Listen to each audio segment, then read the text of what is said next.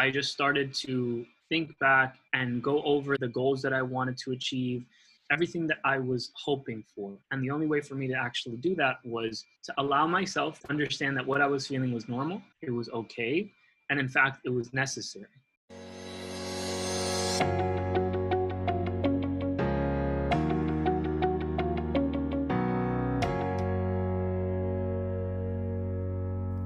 Welcome to the Tenno Podcast by Train Like a Gymnast, a podcast for formerly competitive gymnasts, dancers, and cheerleaders to come together as a community to realize their potential. Together, we go farther. My name's Danielle Gray, and I'm the founder of Train Like a Gymnast, here to help you become the best version of yourself physically, mentally, and emotionally.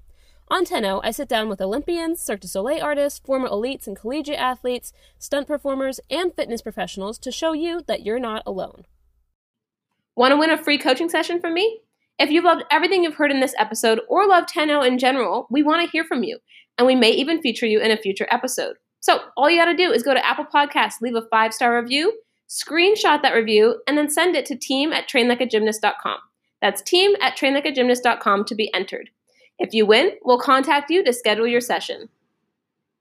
Thank you so much for taking the time out of your day today. Just to start off, if people don't know who you are, go ahead and give us a little introduction of who is Danell Leyva. Hi, everyone. My name is Danell Leyva. I was part of the 2012 and 2016 Olympic team, as well as 5 World Championship teams. Yeah, I literally spent, I want to say, somewhere around 21 years as a gymnast. And then I retired in 2016, almost immediately after landing my last routine. Did the dismount, and in my head, I was landing, and I was like, and retired. Yeah.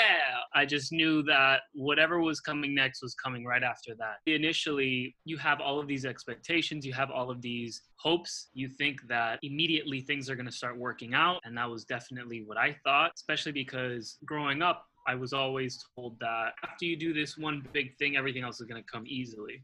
And I was like, oh, okay, cool. So I'll just like put a bunch of energy into this one thing and then everything else will come easily. That seems like a smart idea. That is not a smart idea. And it's also not true at all. The biggest struggle for me was realizing that. But also I was very lucky in the sense that I knew that as an actor, because that's what I'm doing now, I knew that it was going to take just as much work, just as much dedication and discipline to succeed. And so I was expecting a lot of work. But in the back of my head, I was definitely still hoping for things to work out a little bit quicker, a little bit easier, just because of the status that I had, just because of the background that I had. And again, like I said, wasn't necessarily the case. And it was tough, especially as a gymnast. It was so different because as a gymnast, you always have everything planned out for you. You always have things essentially set in stone, if you will, where you know when the next competition is. So even if you mess up, even if you do terrible, you always know, like, that's fine. I'll just get back in the gym and I'll just keep going and work at this very specific date. And as an actor, it's the complete opposite. As an actor, you're just like, I mean, I guess I'll get an audition soon. And then you go to the audition and you do either really great or not so great at all. And then you're just like, well, now what? So that was something that I definitely had to deal with a lot. The thing that I've done, I've found little hobbies here and there that have helped me maintain my sanity. I started playing soccer a lot. It was something that I wasn't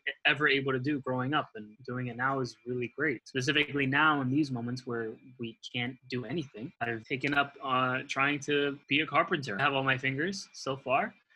But I put up a fence with my cousin around my aunt's house. And like, again, I've never done anything like that. And I felt so accomplished. I like finished the fence and I was like, ah, yeah! Like if I had just gone to the Olympics. But it's just finding those little wins in your life. And even if it's like picking up a paper and drawing something, or deciding to learn something on the ukulele or any other instrument, or even taking a class online. You know, I know a lot of people are doing some coding now, and that's really interesting. So when you retired, you had that moment where you're just like, I'm done.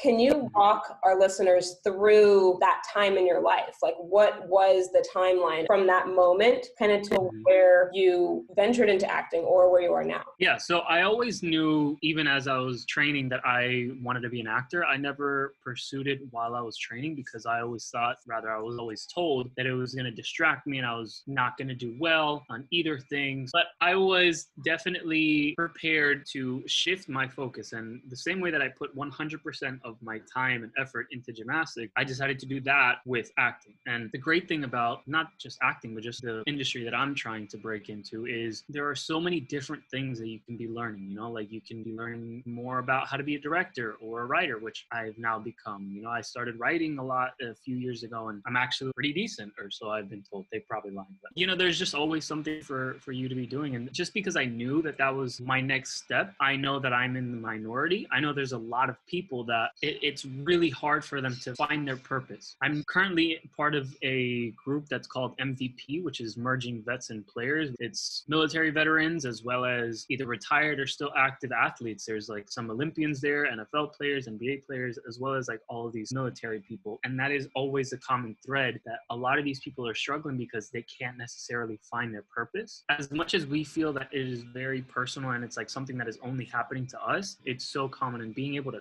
talk about that sort of thing with other people just makes you feel really good. So I would encourage you guys to talk about that with your friends, with groups.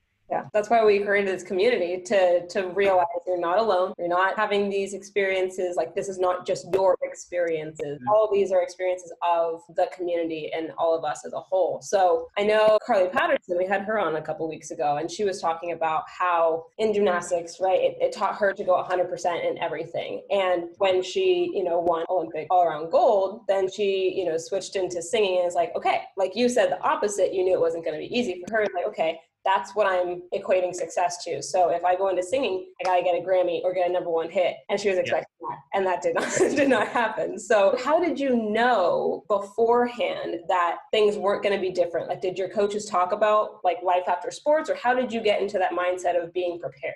I think it was very much my own realizations. You know, I started paying more and more attention. I stopped watching movies for the sake of being entertained, and I started watching movies and TV shows to study them, right? And I started analyzing a lot of different things even before I was in the industry. And that's when I started realizing that things really weren't as easy as they seem. And then obviously I related to the fact like, oh, well, duh, in gymnastics, a lot of people, especially for me, they would always talk to me about how I make my gymnastics seem very seamless and like effortless. And I was like, yes, quite the opposite though, so hard, you know? Funny enough, actually, I was part of this dance TV show. It's like the Univision version of Dancing with the Stars. And one of my biggest issues was that they would always be like, you have no emotion on your face. You got to do something with your face.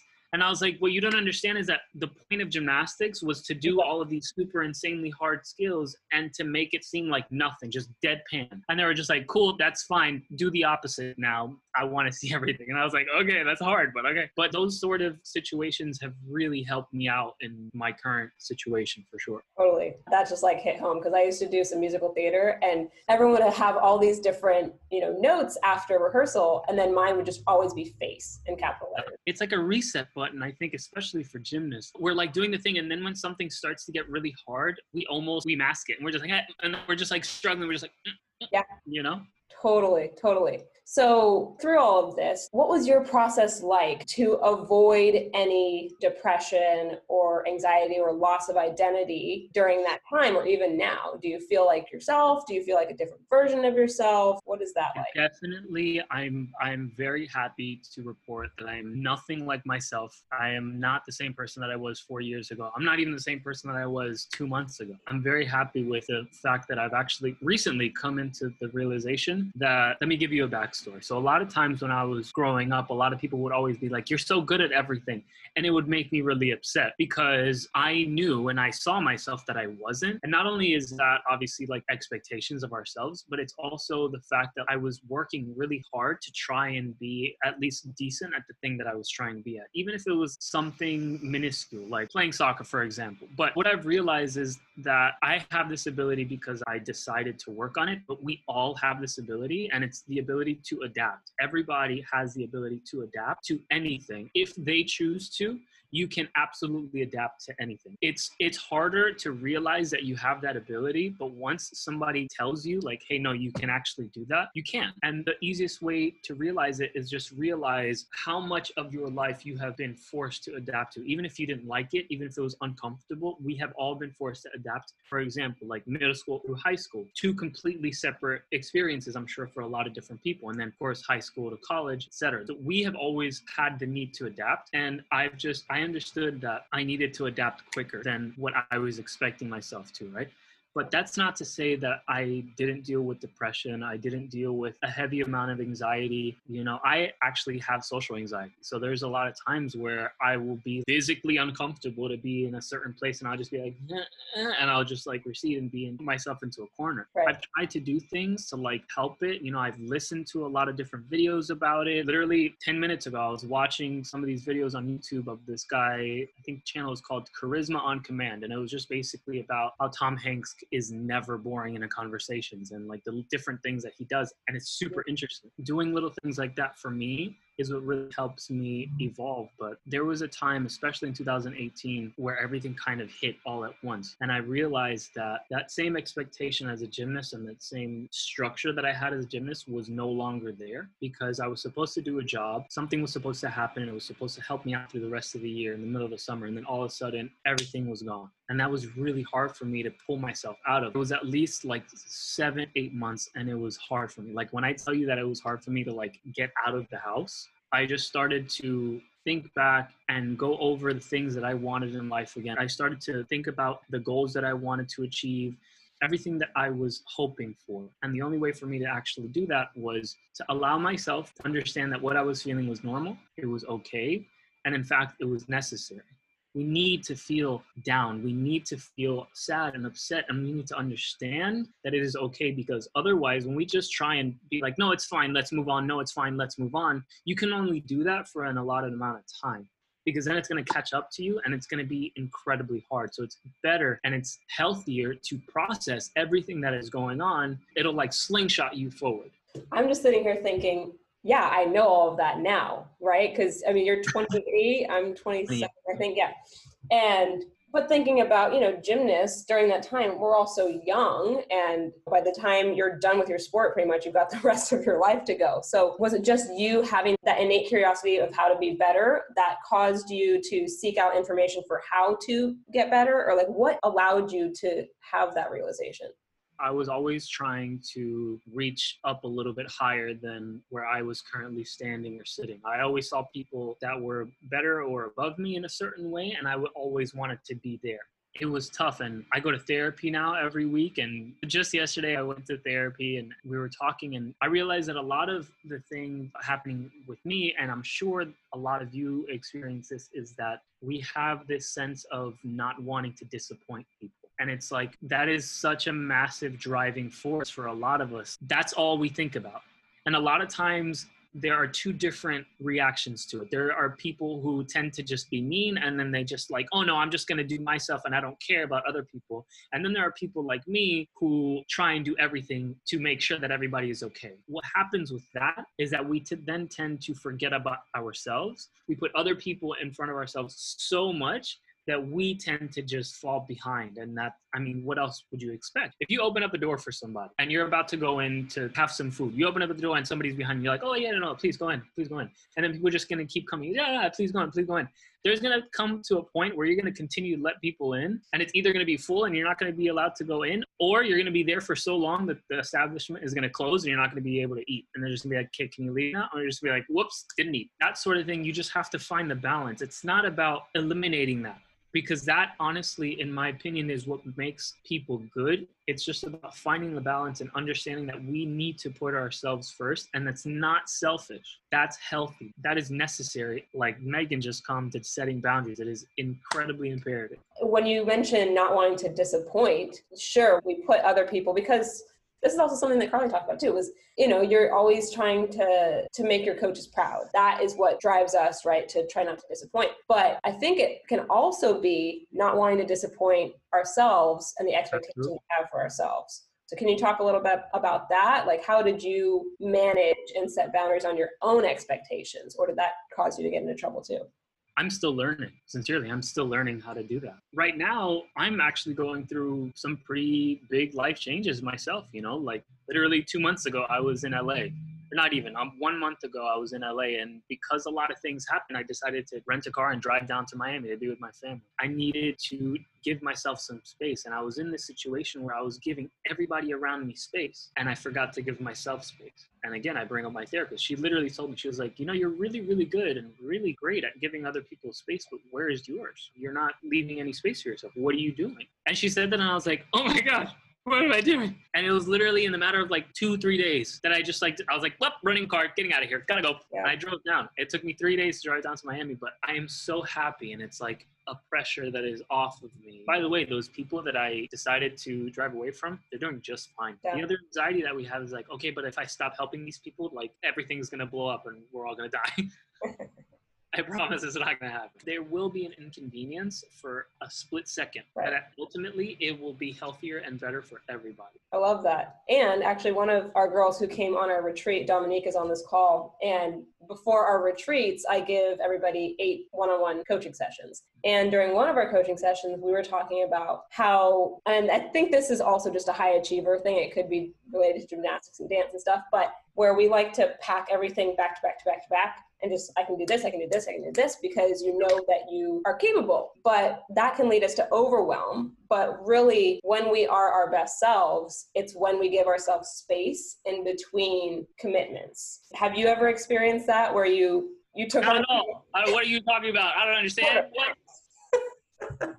I'm going to give you an example. My favorite comic book character right now, of the movies at least, is definitely Captain America. And a lot of people were asking me, why is he your favorite? And so it made me sit down and reflect and try and think about a lot of things. First of all, I relate to him in a lot of different ways because he's the kind of person that no matter what happens, no matter how many negative and bad things are thrown at him, he has not changed his inner self. He has not changed from being that skinny kid who is always going to be with you till the end of the line and I can do this all day. All right. But here's another thing. I saw this video and it was just about the Avengers' weaknesses in general, but his specific weakness hit me so hard.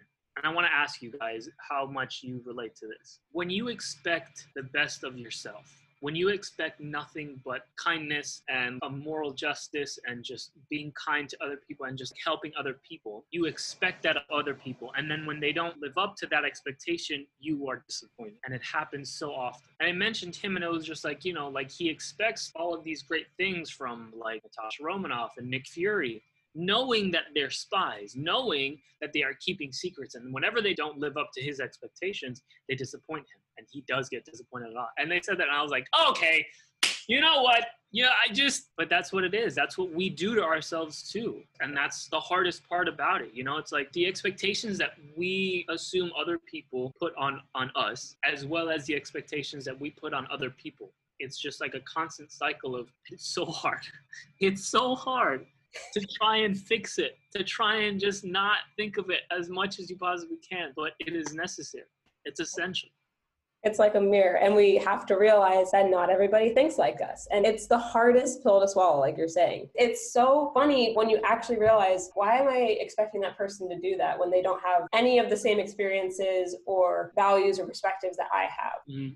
And it's like, how do we almost help that person get to that level? And I talk about this in some of my courses. It's basically the different levels of consciousness. I don't know if you're familiar with any of those, but when you're aware that you know something or you're not aware that you know something. So if we can do something to bring someone up a level to become aware that they aren't doing something, it's not necessarily fixing them, but it's leading them to get to an equal level. So we're not operating at a lower vibration or anything like that. So I love that, the whole expecting the best of yourself and expecting others. But then when that happens, it can lead to disappointment. So what would you say, with your own experience and your own practice right now, is the best way to kind of combat that and train our brains, right? Like a muscle, train ourselves to not get disappointed.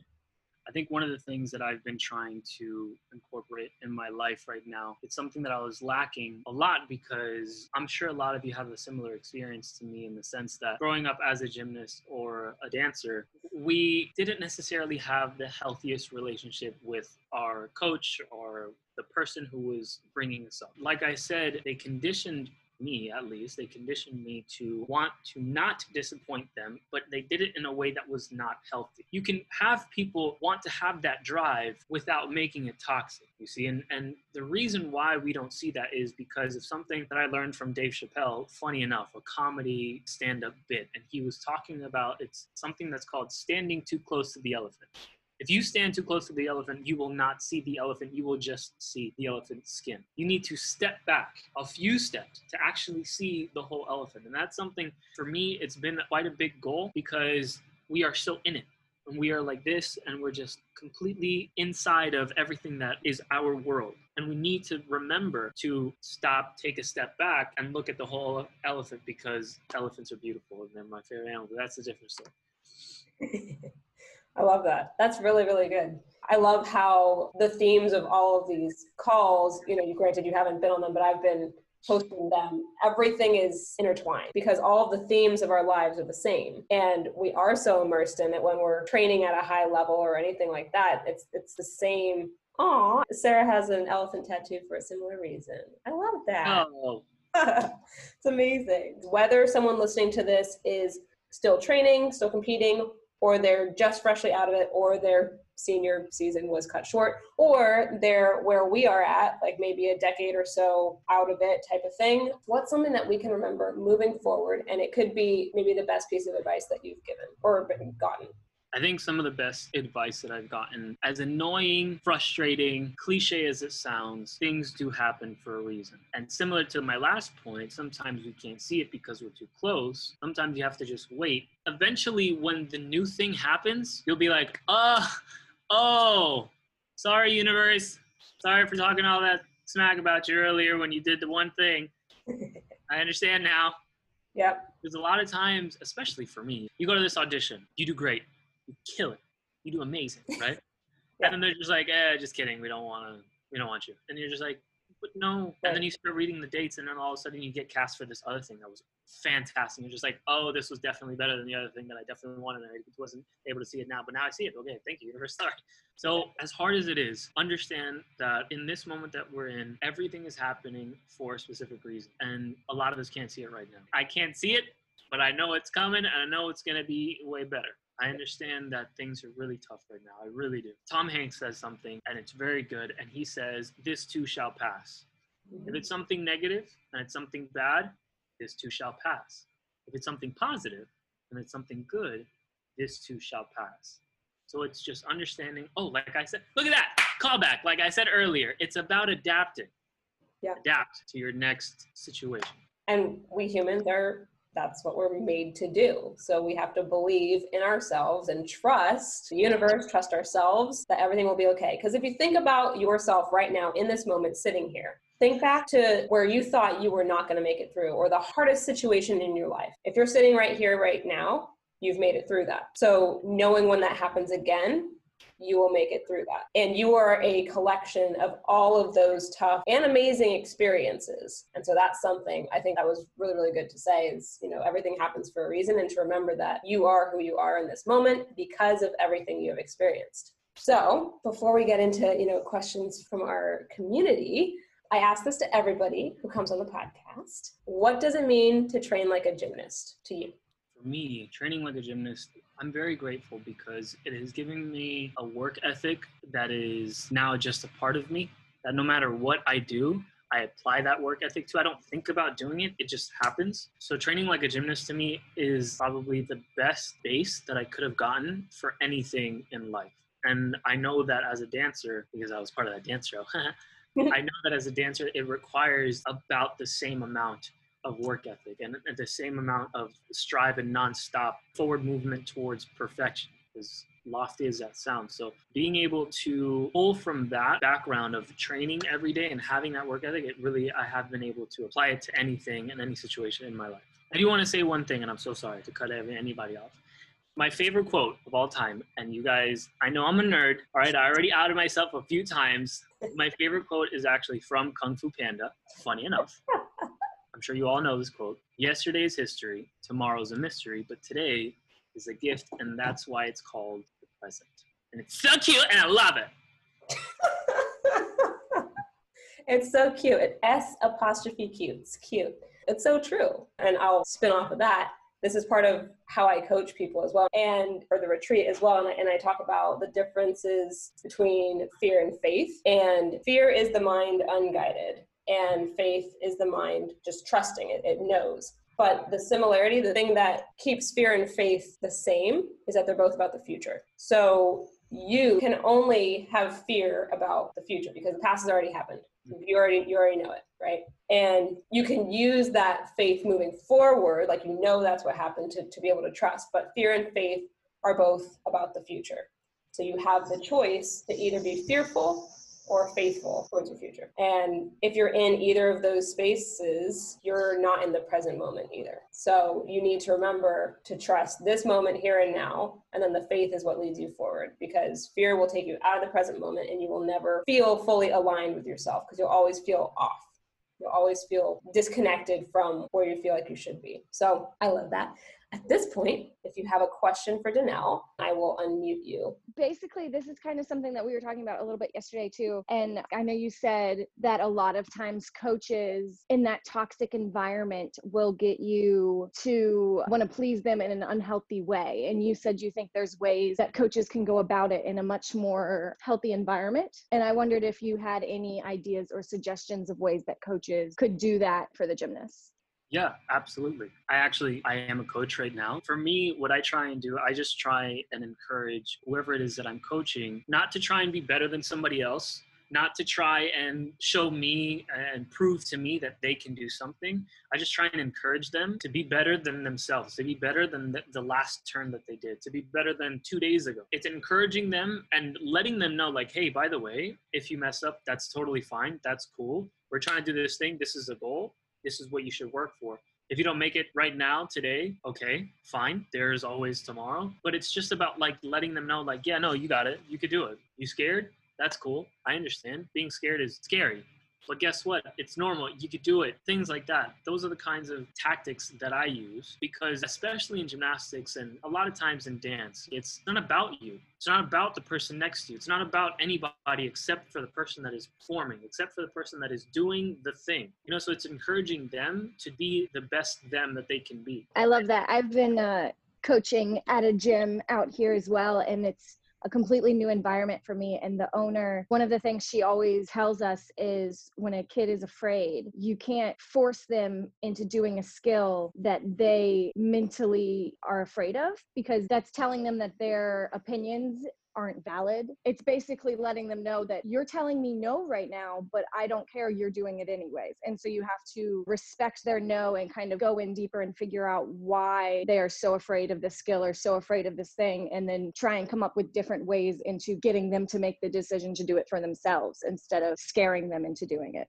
Absolutely. And look, there are a lot of people that don't understand that taking a step back is very important. Being able to understand that, like, hey, I know you have this skill. I know that this skill was really great and you were really good at doing this thing, but you're allowed to go back a few steps, do it again. This is where you feel if you're on beam and you're trying to do a back handspring and you're scared of doing it on the high beam, go down a beam lower. Still don't want to do it? That's fine. Go on even lower. Let's put a mat, whatever. Let's find what is going to make you comfortable to get you back on that high beam with that confidence. Because by the way, that fear isn't necessarily going to go away. What's going to happen is that you are going to understand how to either use that fear, conquer the fear, or just have it work for you. Exactly. Oh, I wish if I could go back in time. I love it. Okay, so next we have Megan. Hello. Okay, so piggybacking on that, so I've had crazy experience with coaches, coaching, teaching, all the fun things. Like growing up, I switched coaches multiple times, which usually didn't really happen in rhythmic, but honestly, like I would get into such, like at age 9, just like crying all the time. Like it just like obviously wasn't working with the coach. I luckily had my parents there in my corner, like, let's find you a positive coach that's not just gonna like call you stupid, push you in the corner kind of thing. Yes, I got really good, which was awesome, but like it was not healthy whatsoever. And I had to go into sports therapy and all this stuff. Like, I literally had a sports coach that would help me get over my nerves and all this anxiety that was caused by my coaches, which is, again, I accelerated pretty quickly in the sport. So it's like, it all was worth it. But like, again, it took so long for me just to find the right coach that actually was positive and working for me and had got me into the right headspace and everything. But as I switched into coaching and teaching, I have had my trials and errors many times. I always felt like, especially with more coaching gymnastics than like teaching dance or something, but I always felt like my kids were pushing my buttons. They're like, okay, you're telling me to do this, you do it. And I don't know if it's just the kids I had, but they were always doing this crap to me. And I was just like, do you want me to sit in an oversplit? I can do that. Like, I want you to do it. But I always struggled with that because I was just like, I wanted to be positive. I wanted to be their friend, but I also wanted to be that driving force. But I felt like as soon as I tried to be nice to them, they were like, okay, we can take advantage of that. So I don't know if you guys have any tips for that, because like I always struggled with that. And the same thing here. I like want to be that positive vibe that I always wanted. I want that positive reinforcement, but I hate the feeling of being taken advantage of or like them not respecting my background. Cause I'm like, I do have the stats. I've done everything. I have the background. I'm trying to help you. But a lot of times I ran into kids taking advantage of that or just not caring. So you're asking, all right, you want to be the coach that you always wanted. Yes. And you're trying to figure out how you can do that without the kids taking advantage of, hey, she's a nice coach. She'll let me get away with this. I don't have to try as hard type of thing. Yes. Yeah, I could definitely give, I guess, my experiences, you know. I am, look, it wasn't specifically, like, they didn't say, hey, you're fired for being too nice, but that was one of the things that was causing the problems, right? Because I enjoy being the nice coach. You know, I work at a different gym now and they encourage it and they love the way that I coach. But there was a certain gym that, and by the way, it wasn't the athletes, it was the other staff members, right? And for me, it was just having the kids understand like, hey, I'm fun. We're going to have a lot of fun. Let's do this stuff while teaching them at the same time, like encouraging them, having them dare themselves and like, oh man, like, oh, this, oh, that's cool. Oh, that's fun. Let's try and do that. But then when I needed to, you can't be scared of showing that you are the authority because you need to sometimes. Because like you said, there are kids that will take advantage of it, you know? So it's understanding, like we said, about giving yourself space as well as giving other people space. I think what's kind of happening is that you're trying to give kids a little too much space. And sometimes you need to reel it in and be like, no, pay attention. Like, look, like I get it. Like, haha, everything's cool. We're going to pay attention for real quick. And then we're going to go back. You know, one of the things that I really enjoy doing, and sometimes kids, they look at me and they're like, wait, what? I love saying, guys, I don't care if you talk. I really don't. Like, I don't mind. You guys are here. You're amongst friends. We're doing things. But when you're about to go, I want you to focus. So show me that you could do both, and then this will be allowed. But if you can't do both, then I'm going to tell you that you need to focus earlier or whatever it is, right? And that's not, excuse my language, I'm not being an ass to the kids. I'm just being like, look, like this is what you need to be doing. And like, if you don't, that's fine too. But maybe this isn't necessarily the group that you should be in. Maybe you should be in this group over here or whatever it is, you know? Just finding certain things that will make them respect you without you having to be like, hey, listen to me type of thing. You understand? Because I don't know about you guys, but whenever I would go out and be trained by other coaches, a lot of times the most impactful things were things that were said to me very quietly that only I could hear them. And I was just like, oh, I should probably listen. Oh, man. The direct hits, the direct lines. Exactly. Yeah. I'll remember I like started coaching at a new gym and one of the girls was like, you're too nice. And I was like, what? Like she literally came up to me and she's like, you're being too nice, like these girls are talking too much. And I was like, let me do my job. Right. I'm usually, I don't know, I can't figure out, I'm the nice one, but kids know not to cross me. it's that balance of both. Totally. Yeah, level to be at, like, don't push me, but I will be nice. Exactly. All right. And I do want to comment on the fact that if I'm sure you could still do a lot of the things that you did as a gymnast. For me, they don't even get the chance to say like, you do it, because I'll just be like, guys, this, like, you should be doing this. And then if I see one of them being like, I'm just like, all right, let me show you. And then I do it. And they're just like, oh, okay, I guess, all right, I guess we have to do it now. If the coach did it, I guess we have to do it, you know, because then what are they going to say? They're going to be like, well, all right. Right. Also growing up, I never saw my coaches doing that. I don't know if it's just like the discipline's different now, but like I never did that. I never was like, you do it. That's just great disrespect, not gonna lie. No, but I did have a coach like that though. I did have a coach. He was very strict. We always listened to him, but he was the incredibly fun coach. In fact, one of the times I had a teammate and he was like struggling and he was like being like, oh, like I can't get my steps on the vault. And we used to have this like really small gym in like a warehouse. And he was like, you can't get your steps? That's cool. Our vault runway ended at like the garage door at the end. He opened up the door, walked outside, put his shirt over his head like this, started running inside the gym on the vault runway. Halfway through, he took his shirt down and did like a suplex. And he was like, you still want to talk about your steps? And they were like, no, I'll do it. I'll figure it out. I was like, yeah, okay. Like I said, it's showing them in a way that they won't be hurt, that you are the authority, that you are indeed, you know what you're talking about. Because that's really all that it is. Yeah, totally. I have a client who says he never trusts a skinny chef or a fat trainer. It's like you have to, you have to be able to back it up, or you have to like actually be and look the part. Take us home. Meg, I know she was going to say something, but I still want you to say it to wrap this all up for us. Yeah, so I was just going to kind of like piggyback off of what Megan was saying. Like another tip was just finding like that healthy balance of assertiveness and fun, because I struggled with the same thing when I first started coaching again after being out of the sport for a while. I was the nice coach because I grew up in an environment that was, you know, a lot of yelling and a lot of like, you have to do that just because I said so. And that was the norm, you know, then when I did gymnastics. So I didn't want to be that way because I had learned that that wasn't really effective for me. But I also didn't want to be the overly fun coach who got taken advantage of, like Megan says. So I really had to kind of find like that healthy balance of being assertive and letting them know, like Danell was just saying, I know what I'm talking about. And not that you need to listen to me, because they could either listen or not listen.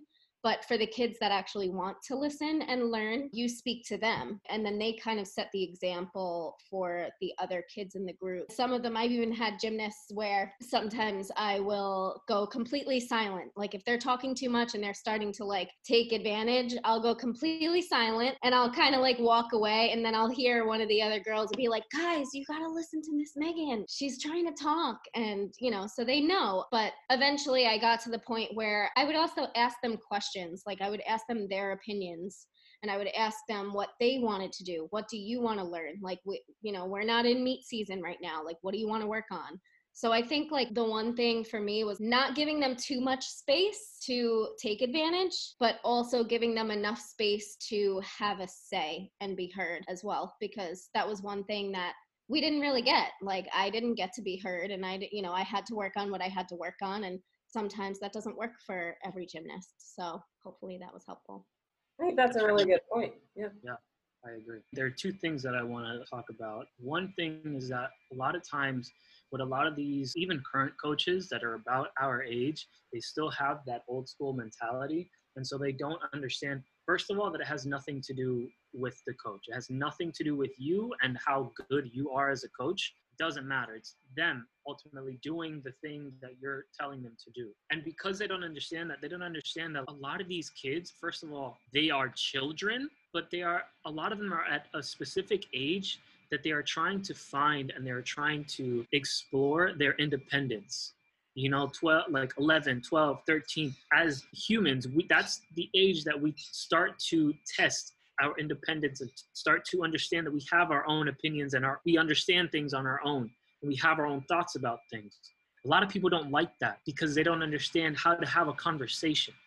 What you said about asking kids, that's something that I do in the sense that I don't ask them what they want to learn. I probably should, and I probably will once I start coaching again. But what I do ask them, if I'm explaining something to them, and I'll break everything down as much as I possibly can, I'll just sit down and be like, do you understand? And a lot of kids are conditioned to go, mm-hmm. And I'll be like, do you understand? Like, do you really understand? You can tell me. If you don't, you'll get the kid that'll be like, no, yeah. And then you'll get the kid that'll be like, no, I don't know. And you're just like, that's fine. Let me explain it a different way. Understanding that your ego has nothing to do with how you are coaching this kid. You know, and a lot of times that's what happens to these coaches, that they're just like, this is how you do the thing. And the gymnast is like, okay. And they'll try and do the thing. That's what happens though, you know, it's taking your ego out of the coaching. The other thing that I wanted to say is something that I'm sure everybody on this chat has turned into this kind of person. There are two different kinds of people when they deal with, honestly, a sense of trauma. All of us have dealt with a sense of trauma growing up, right? You can either become it and have the excuse, or rather the reason, oh, I am this way because of what happened to me, or what most of us did, if not every single person on this chat, you decide to be the complete opposite. Like Megan just said, you were brought up in a specific way that was yelling and screaming and rah, rah, and you did the complete opposite. The other Megan did the exact same thing, yelling and screaming and talks and rah, rah. And she is the complete opposite, right? But it's like what I was talking about earlier. It's about finding the balance between being nice and being assertive. And it's understanding that just because we are assertive and we tell them like, hey, like this is, listen to me, this is the thing, it's not going to make them hate us. It's not going to make them feel like we're attacking them. If anything, ultimately they will be grateful and they'll be like, oh, wow, like, if it wasn't for that, like I wouldn't have been able to accomplish this thing. I love having these conversations because we don't so many times. And then we're all in quarantine. And then a lot of times we're like, oh, like nobody understands. Nobody gets it. My friends didn't do gymnastics, or my parents never did. So I love us having this community to talk about it and the platform to get to spread it to more people. So please, Danell, don't forget about us when you're a big, fancy, famous movie star. Just remember little old Train Like a Gymnast. And we thank you so much and appreciate you taking, you know, an hour out of your busy quarantine day. Yeah, no, it's not busy. It's not busy at all. So if anybody listening or anybody in our community wants to follow along, go ahead and tell them how they can follow along with your journey, where they can find you, if they can watch you on anything, what's going on. Yeah, I mean, you know, the easiest thing and probably the thing that everybody's on the most right now is Instagram. You know, I've been posting a few sketches and stuff like that on my Instagram as an actor. I was doing a podcast and I was being pretty consistent with it. The only reason why I haven't really continued it is because in my aunt's house, there is a baby and there is rarely any silence at all. So it's just a little tougher to find like an hour out of your day inside the house where everything is nice lighting and quiet and calm. I will start doing it again pretty soon. I've found a place where I'm going to start finding it, and that's just on YouTube. I don't really post it on anything like Apple or Spotify. I just like doing it on YouTube. Other than that, probably Twitter, I guess. I don't know. Mostly Instagram. Instagram, Twitter, YouTube. That is your jam. All right. Well, thank you again so much. I hope you have a wonderful rest of your week. Thank you, guys. Bye, everyone.